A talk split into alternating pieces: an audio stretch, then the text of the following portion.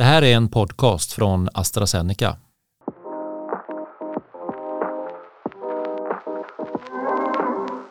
När jag var politisk reporter på Expressen så intervjuade jag dig, eh, jag vet inte, säkert flera hundra gånger.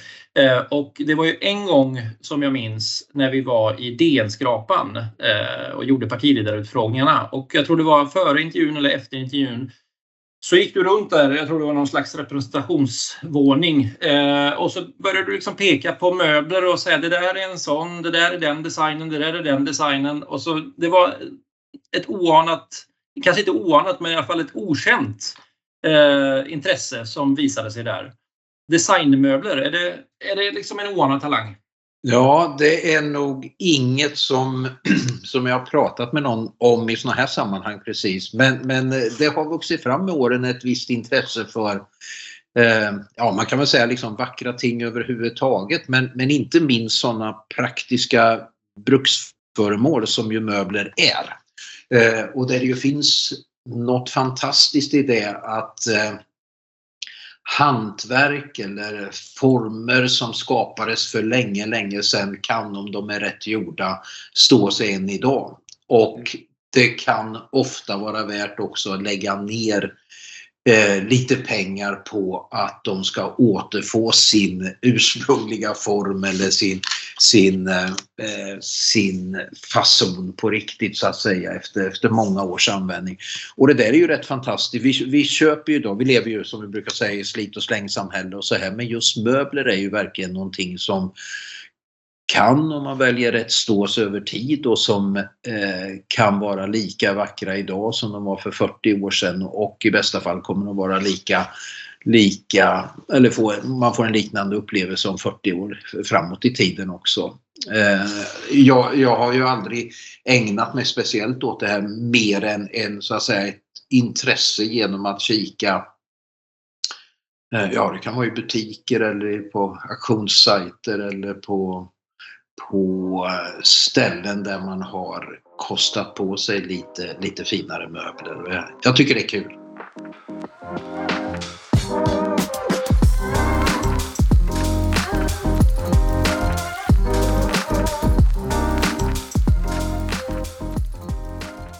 Ja, då säger vi varmt välkommen till eh, AstraZenecas podd Snacka om livet och det här är vårt eh, sjätte avsnitt faktiskt. Så det, det rullar på och eh, den här månadens gäst är eh, Göran Hägglund och Göran, du är ju, tror jag, mest känd för svenska folket som eh, tidigare ordförande partiledare helt enkelt för eh, Kristdemokraterna och du har även varit socialminister i åtta år.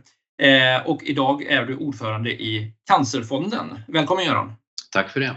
Och som vanligt har vi med oss också Andreas Hedini som är medicinsk chef på AstraZeneca. Välkommen Andreas! Tack! Och jag som pratar heter Carl-Johan Karlsson och eh, jobbar med kommunikation på AstraZeneca. Och cancer är ju ett enormt ämne förstås, eh, men vi ska försöka idag tänkte vi att ta lite bredare grepp eh, och liksom lyfta lite på blicken och prata om de stora frågorna kring kampen mot cancer. Och jag tänkte börja lite grann med, med lite fakta helt enkelt för att sätta det lite i perspektiv. Under 2020 så insjuknade drygt 62 000 personer i cancer i Sverige. Eh, och det, det, låter ju väldigt mycket. Det är mycket. Det är väldigt många. Det är som att hela Gotland eller nästan alla i Östersund skulle ha fått cancer under ett år.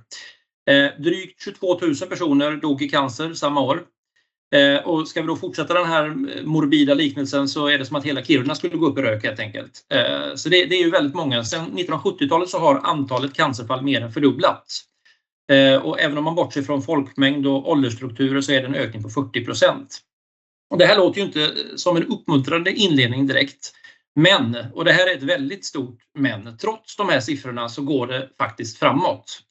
Eh, dödligheten i cancer i Sverige har minskat med hela 30 procent sedan 1975.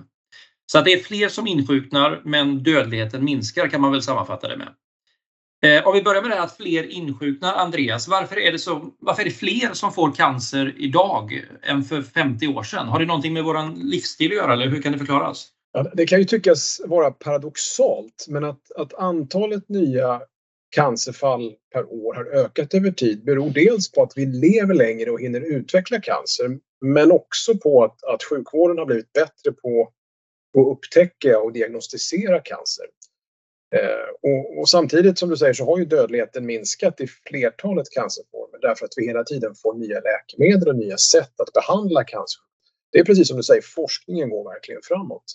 Och, och jag menar, en sak som jag också vill säga så här inledningsvis, det är ju att det är viktigt att komma ihåg att cancer är ju inte en sjukdom utan flera olika. Och det, det är viktigt att hålla i huvudet när vi diskuterar framgent. De har det gemensamt, alla tumörsjukdomar, att cellerna i ett visst organ delar sig okontrollerat. Men att olika cancersjukdomar kan se mycket olika ut, både vad gäller symptom, diagnostik, behandling och inte minst prognos. Mm. Du nämner ju forskningen här som, som är en orsak då att cancerforskningen helt enkelt har eh, gått framåt, att man lyckas bota fler. Eh, och cancerforskningen i Sverige den finansieras ju på eh, flera olika sätt förstås, men bland annat då av ideella krafter som samlar in pengar helt enkelt. Och, eh, Göran, här är ju ni på Cancerfonden en, en, stor och viktig aktör. Bara i år så delar ni ut 900 miljoner kronor till svensk cancerforskning. Vad, vad, använder, vad använder ni pengarna till? Eller vad används pengar till i forskningen? Ja, eh, dels, det, det, man kan ju säga att man samlar in pengar huvudsakligen för att bedriva forskning men också en viss informationsverksamhet eh, om eh, nya landvinningar, vad vi vet mer och en viss form av rådgivning också till människor som själva är drabbade eller som har människor nära sig som är drabbade. Eh, sen, sen, finns det då ett väldigt intrikat eh, system för att fördela de här pengarna. Det handlar ju inte bara om att vara duktig på att ta in pengar eh, och det är Cancerfonden. Eh, men det handlar också om att vara duktig att fördela de här i rätt sammanhang och det där ska ju inte ske av en slump utan ska ske genom, eh, genom väldigt kunniga människor och det finns helt enkelt Eh, flera hundra forskare som finns i nätverk och som arbetar med att vaska fram eh, lovande projekt. Och en del av dem kan ju vara eh, av mer ska säga, jungfrulig karaktär i meningen att man, man, man inte vet riktigt vad man är ute efter att, att, att hitta. I andra sammanhang så kan det vara mer specialiserat och nu nämner jag något exempel att man under en tid har sett att, att vi i Sverige har varit väldigt framstående när det handlar om strålbehandling av cancer men att vi har kommit att tappa en del på det området eh, och därför så har det specialdestinerats en del extra medel till det området för att vi ska kunna eh, göra ännu bättre framöver. Eh, men i huvudsak eh, eh, rätt fria pengar som kan användas till sånt som i, i, i förväg, och det ligger i forskningens natur, att man inte riktigt kan förutse vad det är man, som väntar om hörnet, vad man upptäcker framöver. Eh, och själva idén är ju förstås då att eh, att eh, det ska vara möjligt för många av de smartaste och mest engagerade personerna inom forskarvärlden att ägna sig åt att upptäcka eh, okända samband, att, att eh, eh göra landvinningar som gör att, att vi imorgon kan få nya läkemedel som kan fungera eller nya behandlingsmetoder. Just det. Och ni, ni på Cancerfonden ni pekar ut tre trender i forskningen som, som ni vill helt enkelt bidra till att det forskas mer på. Och då eh, eh, nämner ni då precisionsmedicin eller individanpassad behandling, fysisk aktivitet och artificiell intelligens. Eh, eh, hur, hur, kan de här tre trenderna spela en roll för att färre ska dö i cancer? Om vi börjar med precisionsmedicin.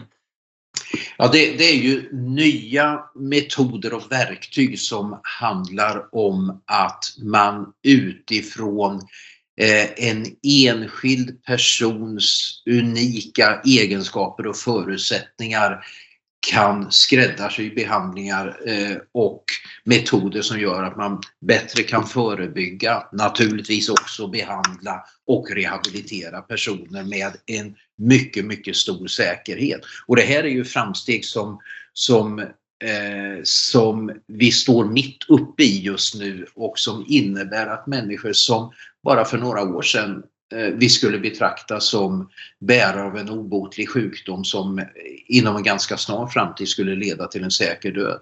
Eh, till att man idag i vissa fall kan bli helt frisk. Eh, och det, och det här är genombrott som är alldeles, alldeles fantastiska.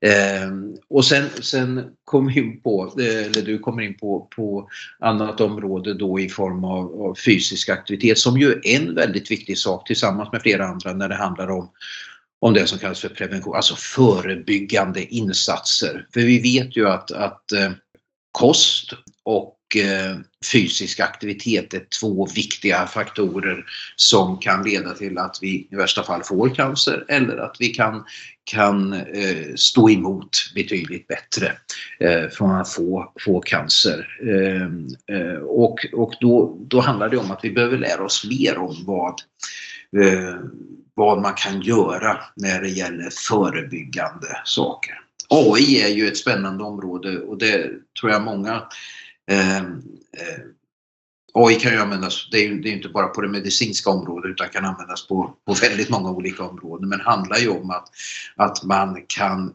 tillgängliggöra och processa oändliga mängder information som ingen människa eh, skulle kunna komma i närheten. En som vi liksom eh, ställde upp kompani på kompani att gå igenom. Men att, att maskiner kan hantera hundratals miljoner sidor eh, av text på, på, på bråkdelen av en sekund och utifrån det kanske finna samband som, som är okända för oss eftersom vi inte kan få den överblick som de här maskinerna kan göra. Eh, och det här kan bli dels då underlag för för att finna till exempel samband mellan olika företeelser och förekomsten av cancer.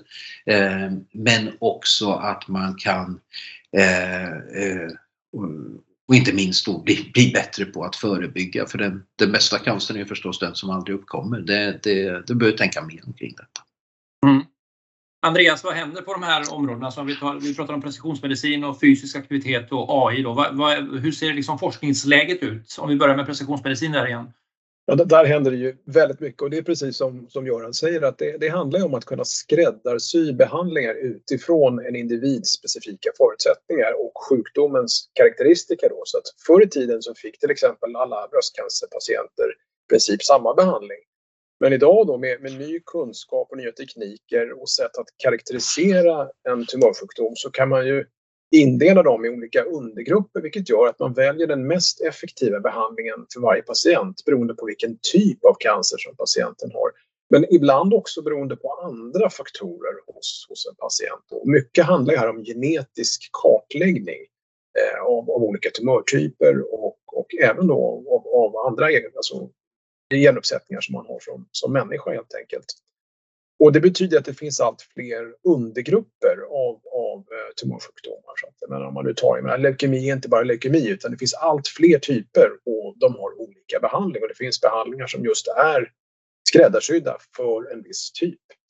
Sen var vi inne på det här med artificiell intelligens och det är ju ett område, någonting som används allt om diagnostik till exempel för att läsa vävnadsprover och föreslå diagnosen. En dator kan ju lära sig baserat på enorma mängder information. En, en, en, en, AI kan ju då läsa flera miljoner bilder av en viss typ av tumörvävnad. Betydligt fler än en erfaren och skicklig patolog hinner se under en livstid. Och kan då med, med ganska stor tillförlitlighet hjälpa till med, med diagnostik. Och det här är någonting som redan finns. Det är inte framtid utan det här det används redan.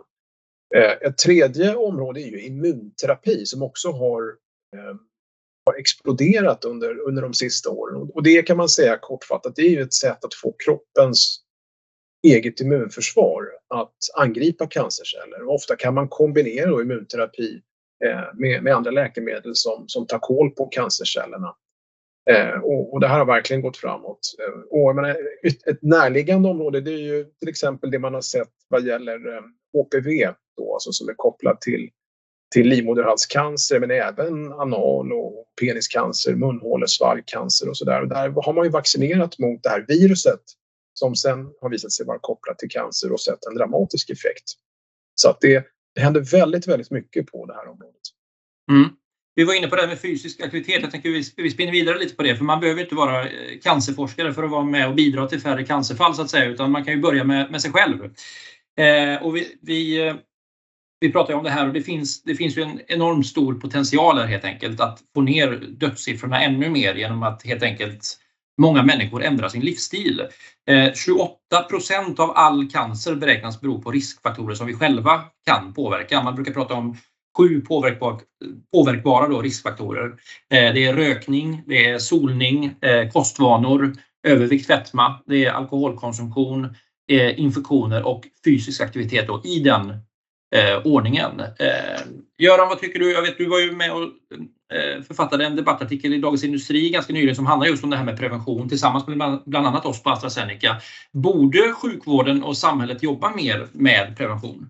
Ja, det, det tror jag nästan alla skulle hålla med om. Eh, tricket är inte att få alla att säga så utan att, att eh, fördela resurser på ett sådant sätt så att vi faktiskt gör det. Eh, och här är det väl också viktigt att tänka som så att eh, Prevention är ju någonting som man gör inom vården men det allra mesta gör man inte inom vården utan det är sånt som du och jag själva gör på eget initiativ. Det är sånt som Eh, tillkommer genom att vi har ett aktivt föreningsliv som får dig och mig att eh, eh, röra på oss i organiserad form på något vis. Det handlar också om, nu tar vi helikopterperspektiv verkligen, men handlar ju också om hur vi bygger våra, våra städer och bostadsområden och så här. Alltså hur grundlägger vi fysisk aktivitet eller vanor eh, byggda på fysisk aktivitet hos barn och ungdomar. Alltså hur, hur enkelt är det för barn och ungdomar att ta sig själva till skolan eller fritidsaktiviteter? Hur är det med cykelbanor och gångbanor och så vidare?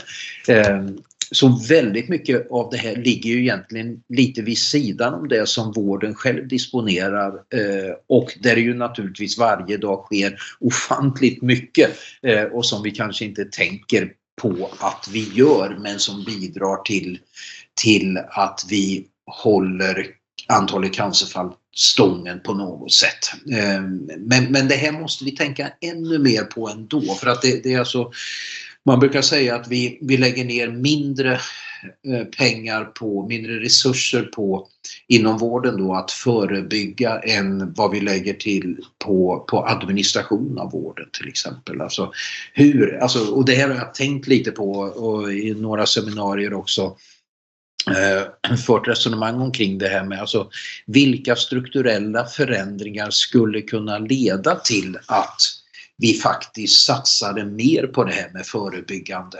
För det är så lätt att säga och så svårt att det blir gjort.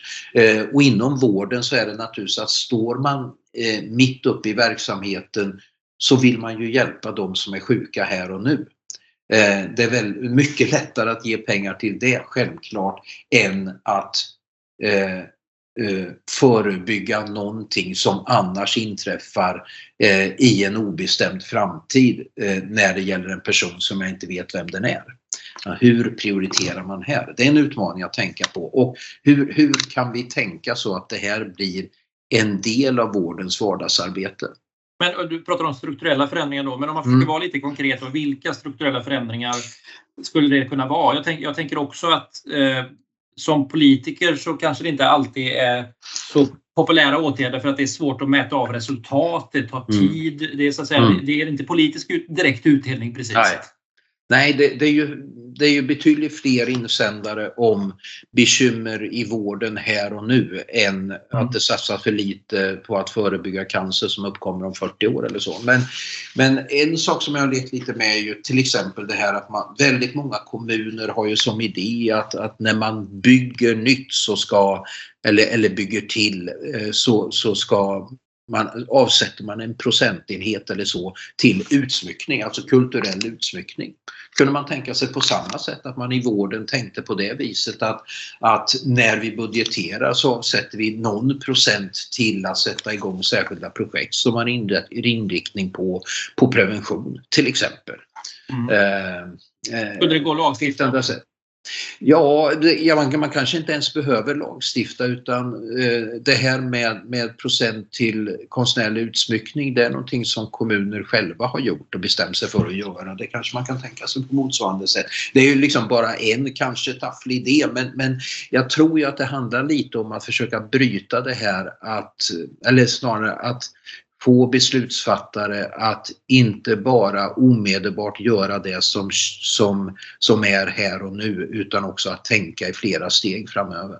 Mm. Andreas, du som har mycket erfarenhet så att säga, praktiskt från sjukvården, är, är, är det så att det blir väldigt mycket här och nu att man liksom inte eh, hinner ta sig tid för de här stora eh, tankarna kring prevention och förebyggande och eh, strukturella förändringar som kan jobba i den riktningen? Ja, så, så, är det absolut. Eh, och det är någonting som har blivit väldigt tydligt under pandemin också. Eh, att att det, det är verkligen, och nu efter pandemin speciellt, när man har en vårdskuld. Eh, och eh, det betyder ju att man fokuserar först och främst på akutvård och det av uppenbara skäl att det är någonting som man måste hantera. Men sen tror jag också att det är viktigt, och det är precis som, som, som har sagts här, att, att man måste skilja på sjukvård och hälsovård. Och idag så finns det en helt annan efterfrågan som inte bara gäller specifik sjukvård utan som gäller en, en, en all, allmän hälsa och välbefinnande och det är kanske orimligt att tro att sjukvården som är designad för sjukvård specifikt ska kunna hantera det, den, den nya efterfrågan. Eh, tror jag. Så att jag, jag, tror helt klart att strukturellt behöver man göra någonting och att primärvården kanske måste stöpas om till att också hantera mer av det förebyggande. Eh, och exakt hur det ska se ut är inte jag rätt man att svara på. Mm. Jag tror absolut det, att någonting Mm, men det, det, tycker jag är jätteintressant och jag, jag kommer ihåg till exempel ett besök på eh, en, en primärvårdsenhet i Sundsvall där man hade en fantastisk läkare som, som på kvällar samlade de äldre som ville och så gick man ett stort gäng stavgång eh, någon kväll i veckan. Eh, och det där låg ju helt utanför mm. vad, vad de flesta primärvårds, alltså vårdcentraler normalt sett gör. Men man gjorde det här för man ville liksom eh, hålla igång människor och, och det fanns en, eh, ett mycket stort intresse. Men bara för att ta något. Och sen, sen eh, snuddar vi kanske också nu övertar jag programledarrollen hör jag. Ingen fara, kör på. Men, men, men det här med Alltså att, att väldigt mycket ligger vid sidan om sjukvården eh, och vi, vi ligger ju nära då att, att komma och resonera om att, att hälsan är ju också ojämnt fördelad. Det finns ojämlikhet inom vården men det finns också ojämlikhet när det gäller hälsan. Och vi vet ju att vi har ganska stora grupper som idag är, alltså man går på gym, man äter rätt, man, man, man läser eh, eh, nya fynd och, och försöker anpassa sin livsstil efter det. Men vi vet ju också att det är väldigt många som har det tufft med eh, övervikt som kanske inte har de mest meningsfulla arbetena, låg utbildningsnivå och så vidare. Alltså att hälsan blir också väldigt ojämnt fördelad och den här gruppen riskerar att bli och blir liksom dubbelt drabbad eh, genom att det också kommer så kallade vällevnadssjukdomar där cancer är en sån, diabetes en annan i de här grupperna och där är ju ännu en oknäckt nöt. Eh, hur når vi de som är svåra att, att, eh, att nå? Och hur motiverar vi människor som har en lite större uppförsbacke att eh, tänka på, på kosten och eh, att eh, ägna sig åt fysisk aktivitet till exempel? Just det. Och det blir, det blir en bra brygga faktiskt till nästa fråga. För att just den här gruppen du pratar om som är svåra att nå, där är ju också eh, rökning mer eh, vanligt än så att säga i genomsnittet av befolkningen. Mm. Eh, och rökningen eh, räknade jag upp först förut utav de här sju då, eh, riskfaktorerna som vi själva kan påverka. Och den, det är också den största riskfaktorn helt enkelt. rökning. Det, rökning står faktiskt för mer än hälften av de personer som får cancer på grund av en påverkbar riskfaktor. Det är 6 000 årliga fall i Sverige. Cancerfall alltså som kan knytas till rökning helt enkelt. Och här kan man ju faktiskt vara ganska konkret även som politiker. Eh, och det är ju liksom en tveklöst stor bov i cancerdramat det här och man har gjort en del. Man har förbjudit rökning på restauranger, uteserveringar, allmänna platser. Tobaksskatten har ju höjts många gånger. Man försöker helt enkelt minska rökningen i samhället på politisk nivå. Men borde man göra mer tycker du Göran? Ja, eh, det tror jag. Eh, och jag tror också att det är viktigt att det sker ett vettigt samspel här mellan Eh, beslutsfattare och de som utsätts för överhetens beslut så att säga. Så att man, man, eh, man går i hygglig takt. Men vi, vi märker ju att de beslut som har fattats eh, och du nämner ju en rad sådana beslut att det, det, är väldigt få som driver att vi borde gå tillbaka till hur det var innan. Eh, mm. utan vi köper dem eh, i efterhand om inte annat. Men det får inte vara så att, att lagstiftaren springer för fort så att man får eh, får motreaktioner som är alltför starka och man behöver också fundera på balansen mellan den enskildes ansvar och vilja ta ansvar för sig själv eh, och eh, Eh, politik eller annan överhetsbefogenheter här. Och det är ju alltid en svår balansgång. Men jag tycker ju eh, till exempel att det är superspännande att följa vårt södra grannland som ju normalt sett brukar Eh, pekas på som landet eh, som, eh, om inte flödar av mjölk och honung, så i alla fall är avspänt och trevligt på alla möjliga vis. Eh, men, men som nu har skaffat sig en lagstiftning som innebär att, att man då eh, från en viss ålder, alltså man, man kan eh, man måste ha uppnått en viss ålder för att få köpa cigaretter och den där åldern flyttas då upp eh, ett år i taget. Så att det innebär då att en viss åldersgrupp kommer aldrig att ha tillåtelse att köpa cigaretter om man fullföljer det här. Medan de som redan så att säga har drabbats av, av cigaretterna och fastnat i, i rökningens vanor eh, kan ohejdat gå vidare. Det där tycker jag är lite, lite smart sätt och eh, det är jättespännande att följa hur det där eh, kommer att utvecklas. Mm. Men det är ju ett sätt att då stegvis helt förbjuda rökning helt enkelt. Ja. Eh, men, men eh, alltså, för jag antar att det här var liksom en ja, etisk eller i alla fall ideologisk avvägning så jag tänker att, eh, att, du gjorde som socialminister. Att man har en balans då med ena sidan människors frihet så att säga, folk ska få leva ja. som de vill och andra sidan då hälsan, folkhälsan helt enkelt. Ja. Ja. Eh, hur, hur, gick liksom, hur gick eh, avvägningarna när du som socialminister eh, funderade kring den här typen av eh, ja, beslut där man då inkräktar i folks eh, livsval? Ja, men du, du, du är på det redan egentligen och det, det är ju så här, å ena sidan så vill vi ju att människor ska, eh, ska känna att man själva har makt över sitt eget liv. Att man också tränas i att fatta beslut och att man inte räknar med att det är någon annan som har ansvar för mig utan jag är huvudrollsinnehavare i mitt eget liv men jag är också regissör i huvudsak för mitt eget liv. Eh, och, jag, och, med det följer då ett ansvar för jag får ta konsekvenserna i stor utsträckning. Eh, och å andra sidan då så till exempel då när det gäller rökning så vet vi att, att Röker man så ökar risken dramatiskt för att till exempel få cancer men också en, en, en rad andra medicinska följdverkningar som är, är dåliga för kroppen.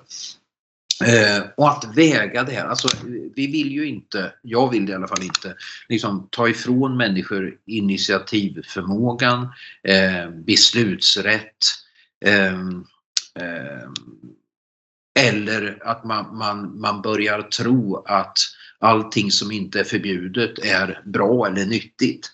Eh, och ibland brukar jag skoja om det här med politikens uppgift att, att dela in tillvaron i två olika sektorer. Det ena är, det ena är obligatoriskt och det andra är förbjudet.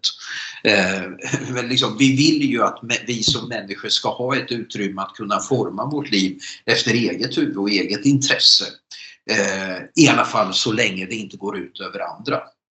Eh, rökning går ut över andra? Ja, det gör det ju förstås. Det går ut över andra om jag står och bolmar bland andra som inte vill bli bolmade på.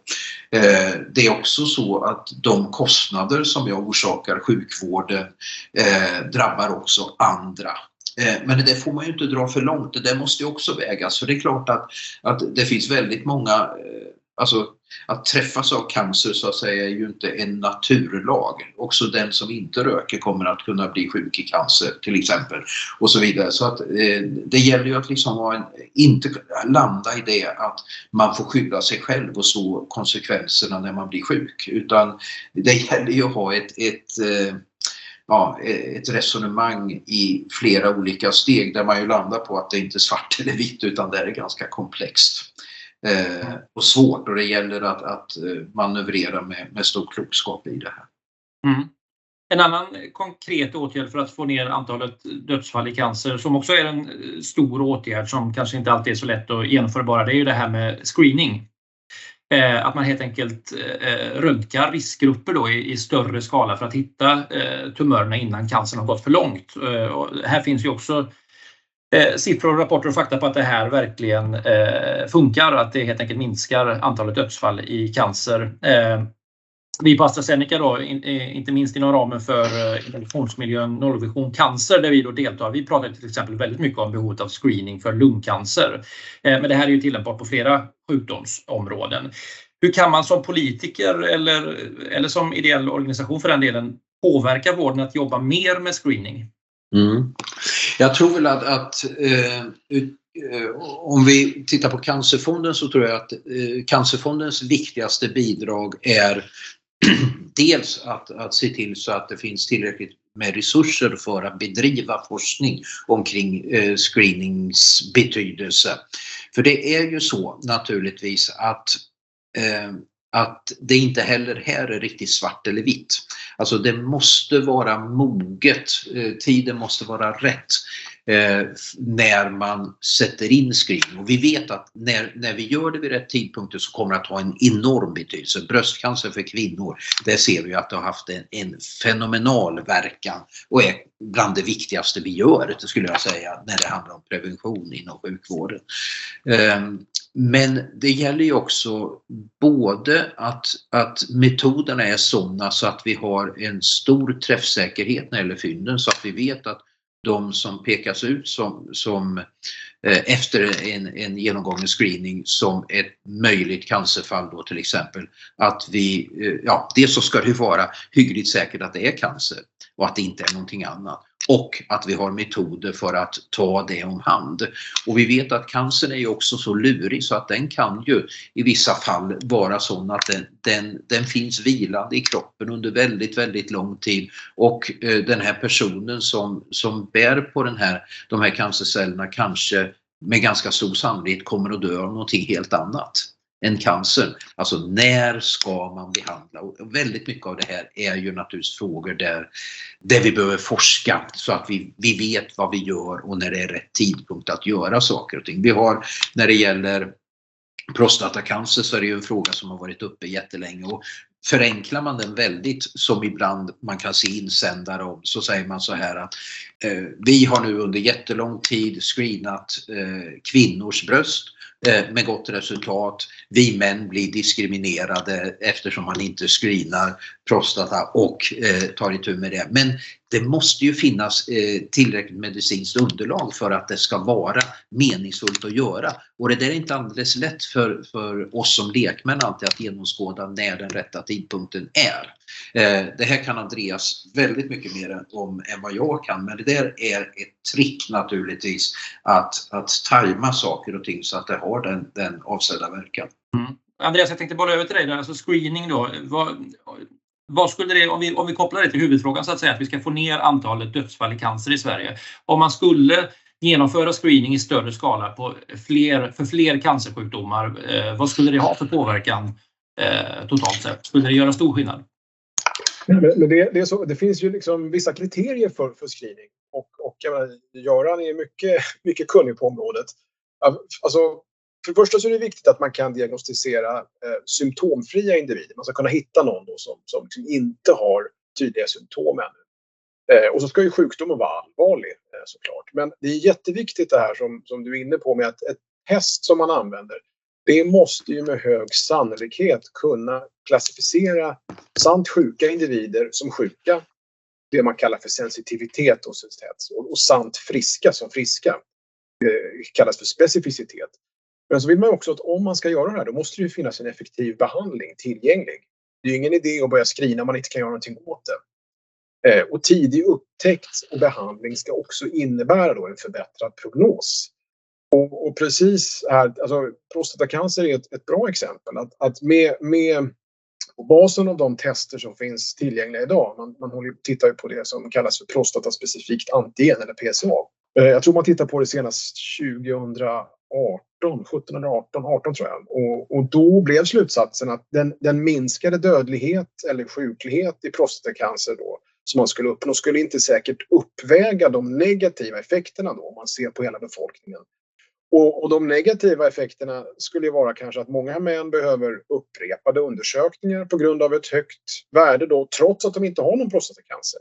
Eh, dels att ett sånt här PSA-prov leder till att många män skulle kunna få en, en felaktig cancerdiagnos eh, också. Så att det, det, hänger väldigt mycket på eh, just den här förmågan att faktiskt korrekt identifiera personer. Och sen måste det också finnas en, en, en behandling. Och det är också kanske en tredje sak att det här, det här är någonting som man tittar på ur ett samhällsperspektiv.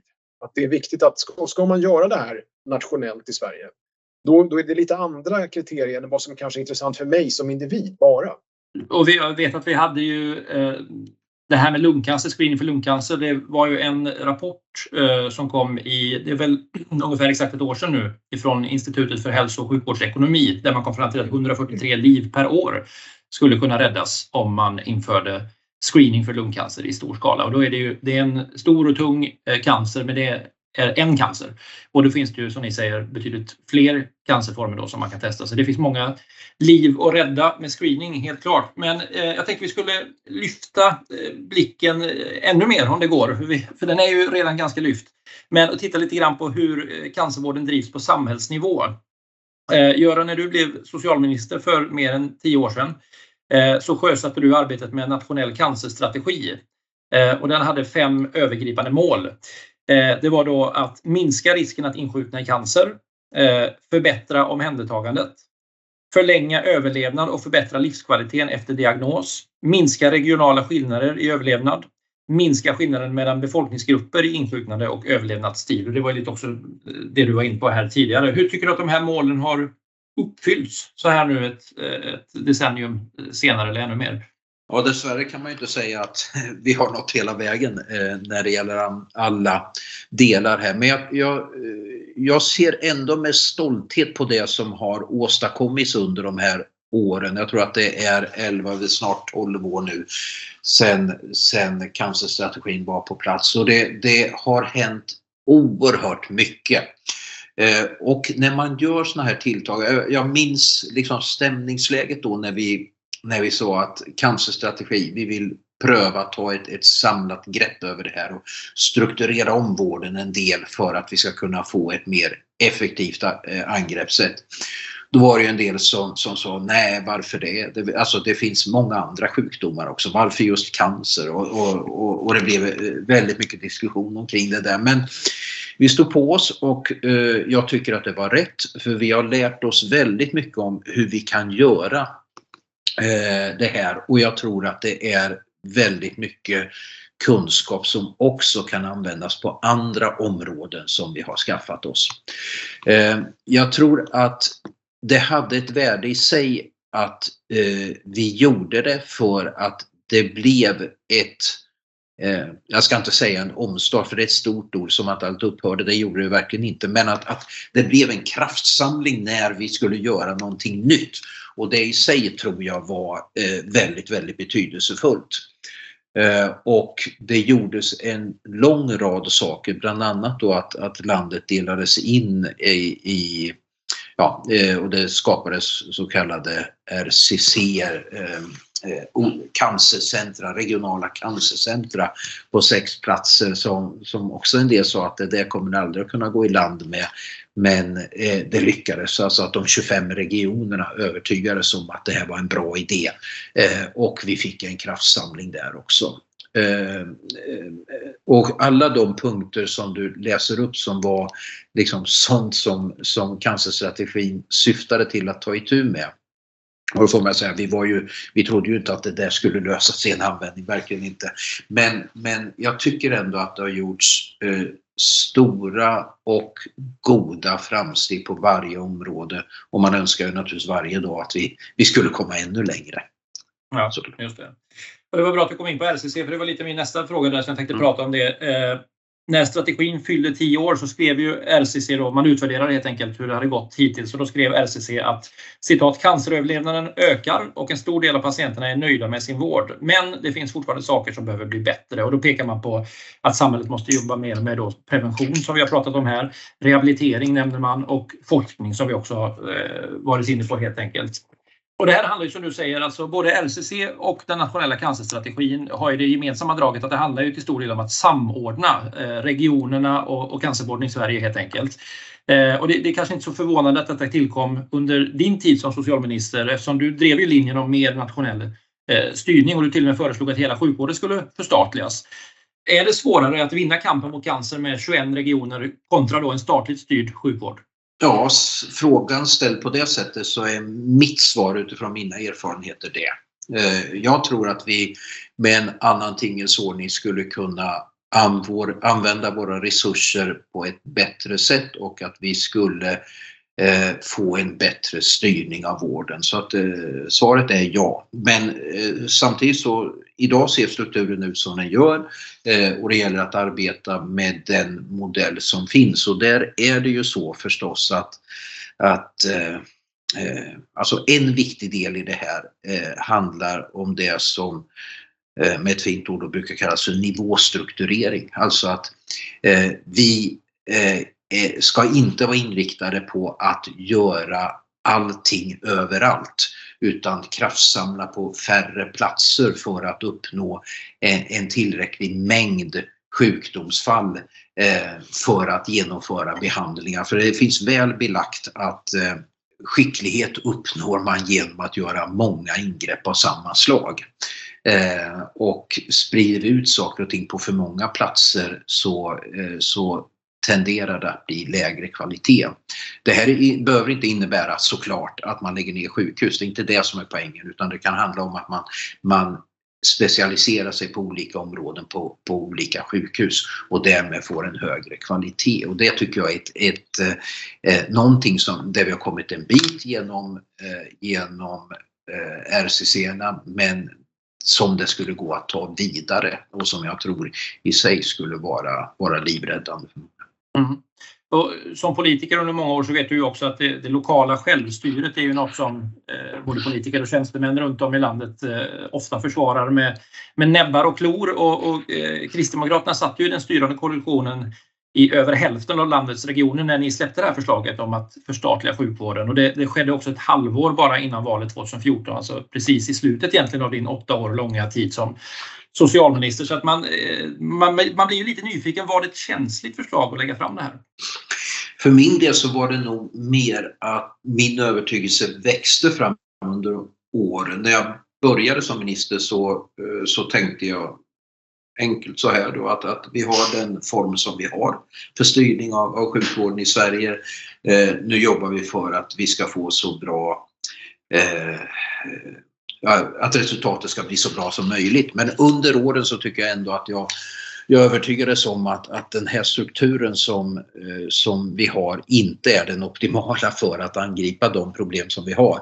Eh, utan, eh, utan vi behöver ändra på det här och då, då kan man ju säga, möjligen lite raljerande, men, men i varje politiskt parti så finns det ett då landstingsparti, numera regionparti så att säga. Personer som jobbar på den regionala nivån och som tycker att de är utkårade att vara de som ska ägna sig åt sjukvården. Eh, och de, eh, alla tycker inte likadant självklart men väldigt många av dem tror att, att eh, den regionala nivån är det bästa för att bedriva sjukvård. Eh, jag har kommit fram till en annan slutsats och eh, Eh, jag tror att det skulle gå att göra på ett bättre sätt. Men det, det är naturligtvis ett, eh, idag så, så är, finns det ju inte en majoritet för en sån ordning. Men det har ju vuxit fram ändå, inte minst eh, i, eh, när man har dragit slutsatser av pandemin och så, att, eh, att det behövs en, som det brukar heta då, starkare statlig styrning av vården för att inte minst eh, uppnå eller åtminstone komma närmre de, de eh, jämlikhetsideal som vi har när det gäller eh, att vi ska kunna få en likvärdig vård oavsett var vi bor i landet till exempel. Men den nuvarande regeringen då, de delar ju din eh, syn i den här frågan och nu ska man ju faktiskt då utreda ett eh, förstatligande av sjukvården, titta på för och nackdelar med detta enligt Tidöavtalet. Eh, och flera andra förslag i Tidöavtalet handlar just om det här att öka den statliga styrningen av sjukvården som du säger. Så man, man går ju Eh, så att säga mot det hållet. Eh, hur ser du på det när du läser det idag? Det är något du välkomnar då antar jag? Ja, jag, jag tror att det är bra men jag, jag, tror naturligtvis också att det är bra att, att vrida och vända på saker och ting. Saker och för man, man eh, ändrar på någonting så får det ju konsekvenser såklart och det, det gäller att tänka efter före så att man förebygger eh, dåliga effekter och att man får största möjliga utväxling av goda effekter som kommer att uppkomma. Eh, och det går att genomföra också väldigt bra reformer på ett dåligt sätt och det går att genomföra dåliga reformer på ett bra sätt. Så det, det, det är bra om det är en bra reform som genomförs på ett bra sätt och sen ehm, sen är, är det här som vi nu pratar om en, en ganska stor förändring som inte görs i en handvändning. Eh, eh, men jag, jag, tycker att det är bra att man tittar på frågan och hoppas att man kan, kan komma fram till, till kloka slutsatser. Om man fortsätter på spåret då på den nuvarande regeringen och hur man eh, jobbar, om vi liksom tonar ner eller eh, zoomar in eh, lite grann igen på just cancer då. Tycker du att den nya regeringen lägger tillräckligt fokus på, på cancervård eh, och även cancerprevention i och med att vi har pratat om det? Ja, det så kan man väl säga att det, det är lite tidigt att, eh, att döma av det. Det har bara gått ett par månader. Eh, men i avtal, i budget så finns det ju en lång rad skrivningar som jag tycker är, är lovande. Eh, och sen vet vi ju ändå att eh, den statliga nivån eh, Eh, spelar en stor roll självklart. Eh, men idag så är det regionerna som ansvarar så att det, det, handlar om ett samspel här mellan den statliga nivån, regionerna och eh, våra myndigheter och inte minst forskarsamhället. I, i det där samspelet så, så kan utvecklingen inträffa. Mm. Jo, men något som brukar också vara en eh, het potatis när cancervården diskuteras då, det är ju eh, väntetider och eh, som socialminister så införde du kömiljarden. Eh, sen genomfördes eh, standardiserade vårdförlopp och sen kom kömiljarden tillbaka i januariavtalet. Så det har varit flera stora tunga reformer för att just få ner väntetiderna i vården. Hur har de här reformerna fungerat tycker du? Mm. Jag, jag, tycker att man, man ska börja resonera lite grann om det här med väntetider överhuvudtaget. Att, att, eh, jag tror att både du och jag, framförallt om vi skulle drabbas av sjukdom själva eller några av våra närmaste, Eh, hur skulle vi tycka att det var att få besked att eh, man får vänta i många veckor eller i vissa fall månader för att påbörja en behandling. Alltså det, det här är inte en acceptabel ordning tycker jag som vi har i Sverige. Det dröjer allt för länge innan personer också med mycket allvarliga sjukdomar eller som riskerar att ha en allvarlig sjukdom eh, hamnar i det läge att man diagnostiseras och behandlingen påbörjas. Det här är inte tillräckligt bra. Vi borde kunna mycket bättre.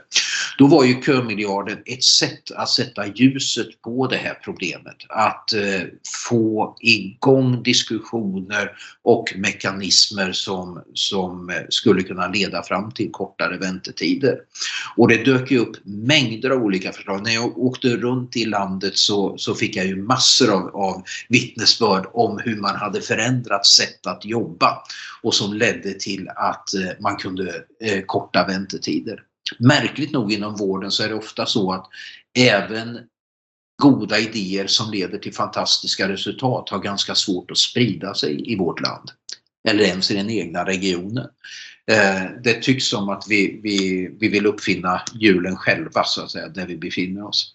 Eh, men, men poängen var ju inte att, att vårdpersonalen skulle springa snabbare eller jobba hårdare utan poängen var att vi skulle jobba smartare och ha smartare metoder som gör att, att eh, patienterna snabbare skulle kunna få sin behandling. Eh, jag tror ju att, att eh, blir väntetiderna för långa så kommer förtroende för sjukvården att minska. De personer som har gott om resurser kommer att köpa sig vård på andra sätt och så eroderar eh, idén bakom. Idén kanske inte eroderar men i alla fall genomförandet när det handlar om en, en solidariskt finansierad sjukvård som finns för alla oavsett allt. Eh, och därför är det väldigt viktigt att det offentliga eh, levererar vård i tid.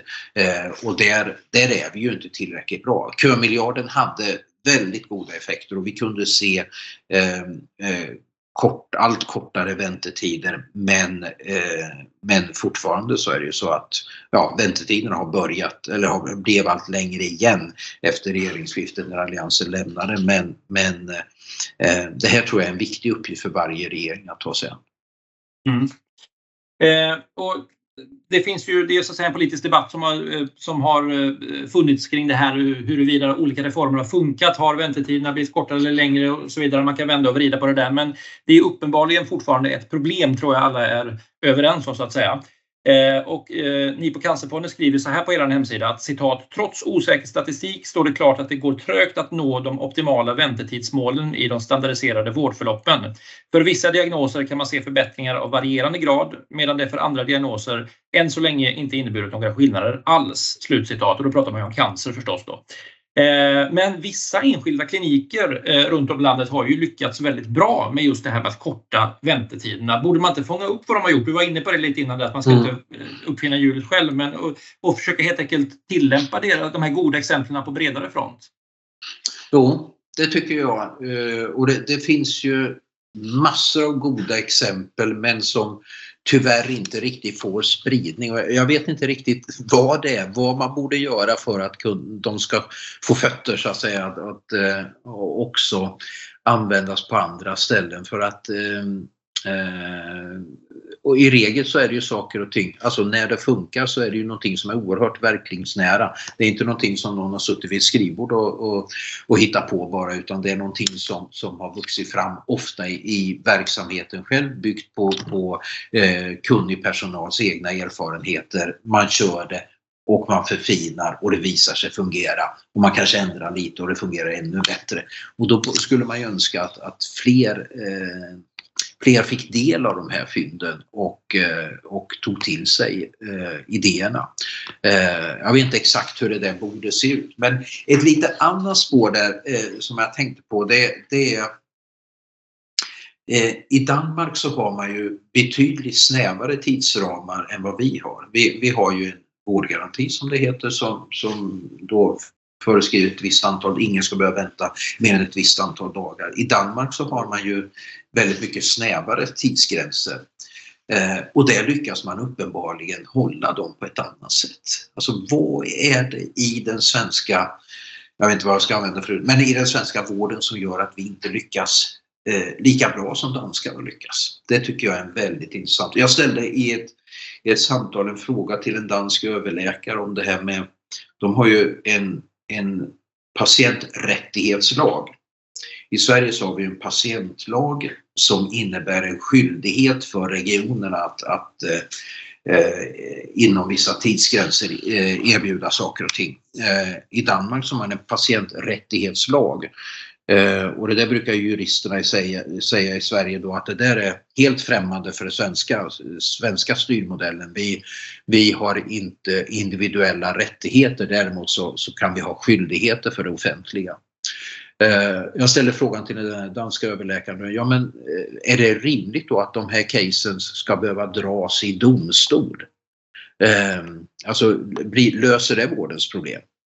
Och då var han svar, eh, vilket jag tycker var ganska bra, eh, då var han att nej men vi har ju en lag som talar om hur det ska vara.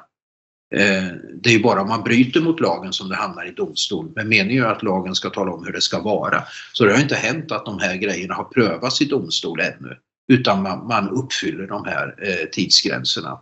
Eh, I Sverige där vi har mindre tvingande, eller ska vi säga inte alls tvingande, så, så, eh, så klarar vi inte ens 90 dagar när danskarna klarar 30. Och det kan man fundera en del över hur det kan komma sig. Det är andra gången du nämner Danmark här som ett eh, föregångsexempel. Borde eh, svensk sjukvård åka mer på studieförsök söderut? var det möbler förra gången eller, eller var, det, var det i sjukvården också? Ja, jag tror det var något i sjukvården också. Var? Det var, det var ja, rökning. Ja, just det. Ja. ja. Nej, men jag tycker att det är spännande att eh, alltså, man kan jämföra Sverige och Eh, Eh, Mali eller Sverige och USA eller så och det är intressant. Men det är ju ännu mer intressant med de länder som är oerhört nära oss, alltså som funkar ungefär som vi. Men där man ändå gör saker och ting på ett lite annorlunda sätt och får väldigt annorlunda utfall. Där borde det ju liksom vara ganska näraliggande att hitta vad som är eller vilka som är de knappar eller vred som vi ska ge oss på om vi, vi ska förändra och förbättra vården i Sverige. Mm. Eh, och ska man eh, förändra och förbättra vården i Sverige så är det bra att titta på vad det är för orsaker bakom problemen så att säga och angripa orsakerna. Och eh, ni på Cancerfonden har ju listat lite olika problem inom sjukvården då, som bidrar till just det här med långa väntetider. Och då skriver ni att citat Svag och spretig IT-struktur, omoderna arbetsprocesser, ineffektiv nationell styrning och dålig kompetensförsörjning." Slutcitat. Eh, och så konstaterar ni då att eh, punktinsatser då, som, som den tidigare kömiljarden faktiskt då, de standardiserade vårdförloppen och andra projektliknande åtgärder har gång på gång visat sig otillräckliga så länge de strukturella förutsättningarna inom hälso och sjukvården inte förändras. Så det, det är ett strukturproblem som man först måste ta, ta itu med så att säga. Eh, vad, vad, säger du om det här? Mm.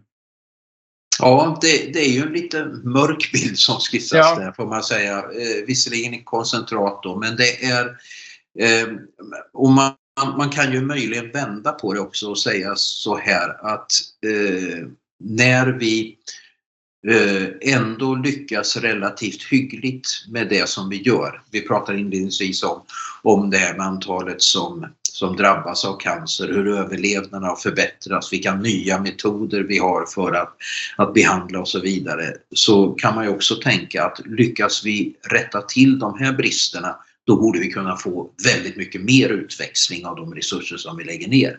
Eh, och det gäller bara att liksom hitta de, de Eh, de metoder som gör att vi åstadkommer eh, att vi förlöser de där krafterna så att säga som. Mm. Bara och bara. Mm. Jag tänkte att vi skulle eh, avrunda med att summera lite grann och blicka lite framåt.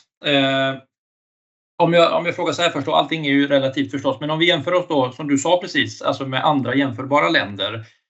och vi vet ju redan svaret när det gäller Sverige kontra Danmark då, men, men i övrigt, har Sverige en bra cancervård?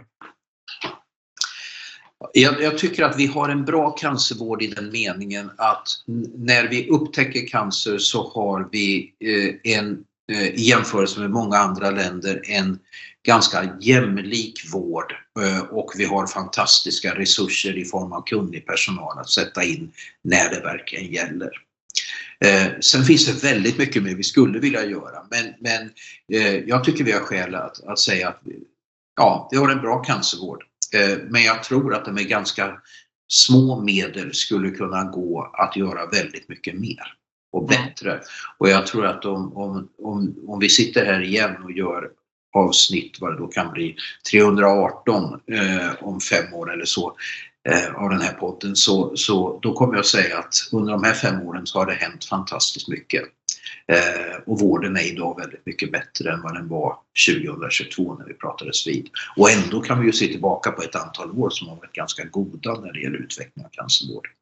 Mm. Ja, men då tar vi det som ett löfte då, så välkomnar vi tillbaka på, till avsnitt 318 helt enkelt och skriver in i kalendern här. Eh, vad heter det? Andreas, vad hade du med? Eh, cancervården i Sverige hur ser den ut ja, Men, men, men ja, ser man ur ett rent medicinskt eller vetenskapligt perspektiv så, så absolut, mycket spännande sker just nu och mycket talar för att det kommer att omsättas också i, i klinisk praxis. Så att, eh, ja, det gör jag. Mm. Yes, det får avsluta eh, det här avsnittet av eh, AstraZenecas podd Snacka om livet. Jag tackar er eh, bägge för detta och eh, tack särskilt till Göran Hägglund, vår gäst eh, i den här månadens avsnitt. Stort tack Göran! Tack så mycket och tack för att jag fick vara med. Eh, jättespännande och jag lärde mig nya saker. Ja, underbart. Tack så mycket Andreas. Ja, tack ska ni ha.